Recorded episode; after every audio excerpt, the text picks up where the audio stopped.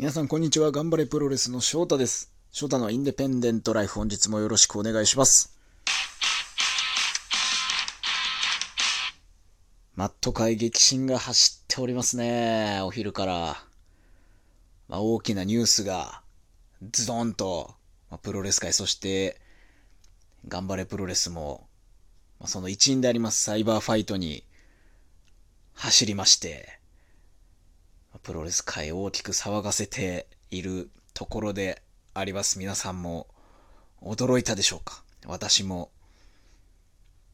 驚きましたね。いやー、すごい時代が来たもんですね。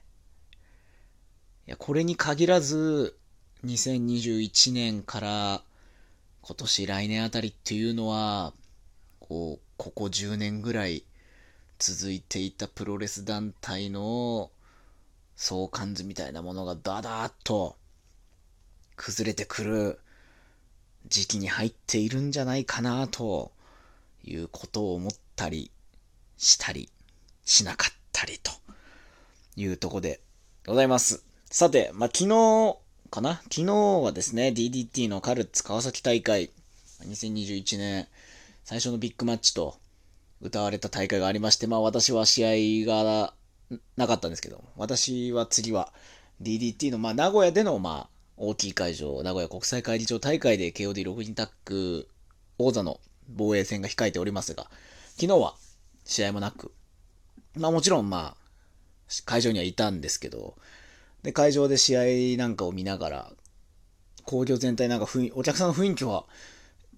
声を出せない状況ながらいいななんていうことを思いながら、まあ、この試合は見ないとと思って見た試合が第4試合でしたか。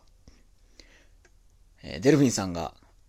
出た6人タッグマッチを、これは会場で見届けなくてはということで、会場の隅っこで見届けさせていただきました。あの、まあ、控室でもね、写真撮らせてもらったりしたんですけども、未だにね、デルフィンさんというよりか社長って声をかけてしまうところがあるんですけど、沖縄プロレスで、僕は1年間だけでしたけども、えー、デルフィン社長のもと、プロレスをやらせてもらいまして、でまあ、そこから沖縄離れて、まあ、沖縄プロレスがあった時期もなかった時期も、まあ、佐野さんがね、デルフィンさんを呼ぶこととかがあって、それで僕はちょこちょこ試合をさせてもらったりもしてたんですけども、ま、そんなデルフィンさんが DDT のビッグマッチに出るということで、これはちょっとこう、やっぱりその一時代を築いたスーパースター、小さな会場よりも、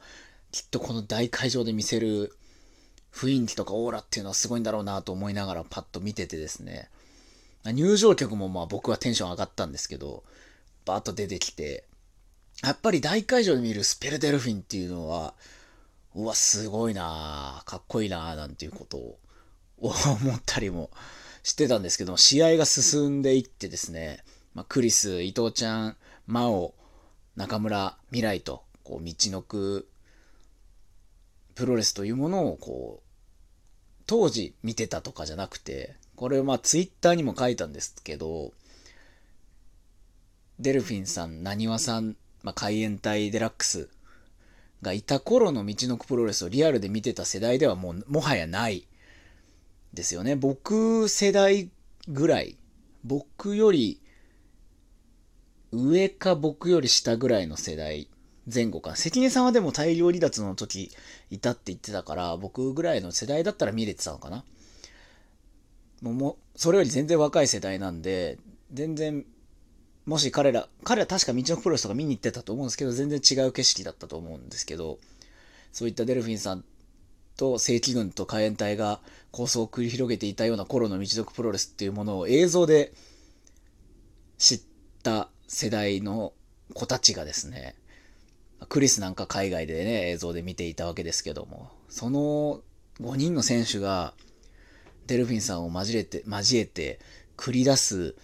あの頃の道のくプロレスの動き、ムーブ、技っていうものがもう次から次へと、人によってね、どれぐらい気づくかっていうのもあると思うんですけど、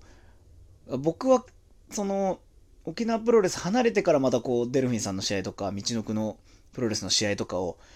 見るようになっていやあれもこれもあれもあの頃の技じゃんっていうのをね、皆さんが思ってる以上に散りばめられていたじゃないかなというふうに思います。まあ、特に魔王なんかがこう、ところどころで出してきた、ね。まあ、気づいた人もいると思うんですけど、夢狩人の連携とか、渋いとこ出してくるなと思うし、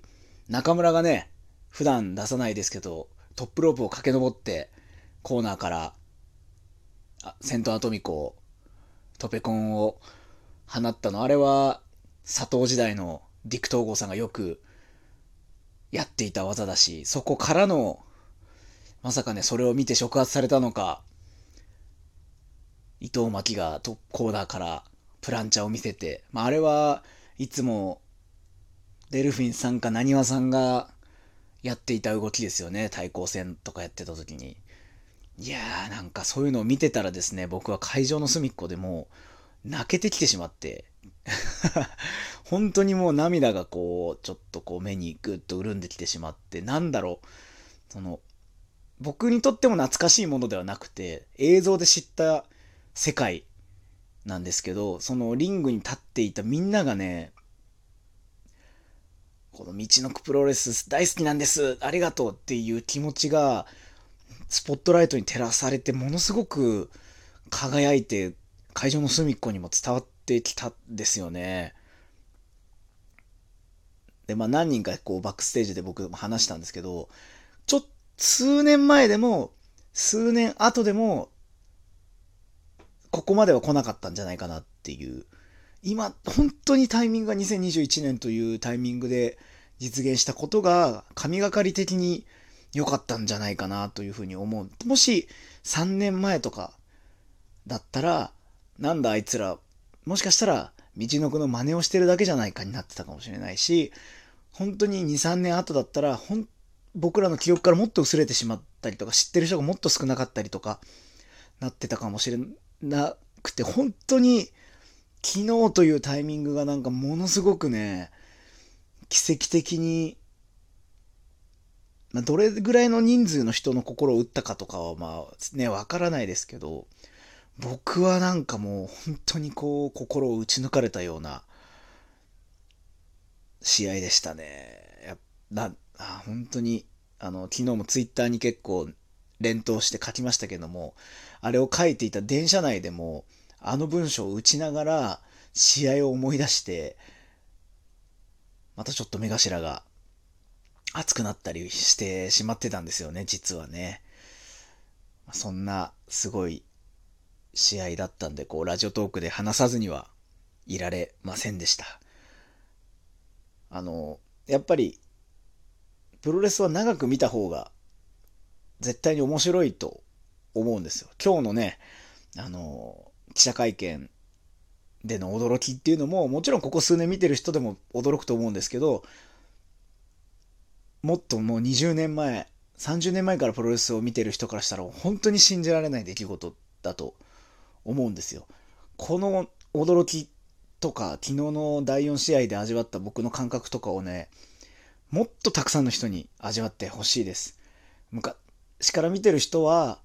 そういう感情を味わえていいなって、ここ数年で見始めた人思うかもしれないですけど、大丈夫です。あなたも、あと数年プロレスを見続けてれば、どんどんこういう出来事が起こっていって、また10年、15年と見たら、もっといろんな、びっくりするような出来事が起こって、ああ、プロレス好きでよかったってどんどん思ってくるんで、ぜひ、プロレスを見続けてほしいし、もし、ちょっと余裕があったら、歴史を振り返ったり、今簡単に映像を見れますんで、昔の映像を見たりとかしてもらえると、もっとプロレスを好きになると思うんで、ぜひ、今、DDT、頑張るプロレス、東京女子、プロレスリングのは、まあ、見てるファンの方は、これからも長くプロレスを見ていただけたら嬉しいなと思います。ということで、ということで思わず、熱く喋ってしまいましたが、本日はここまででございます。また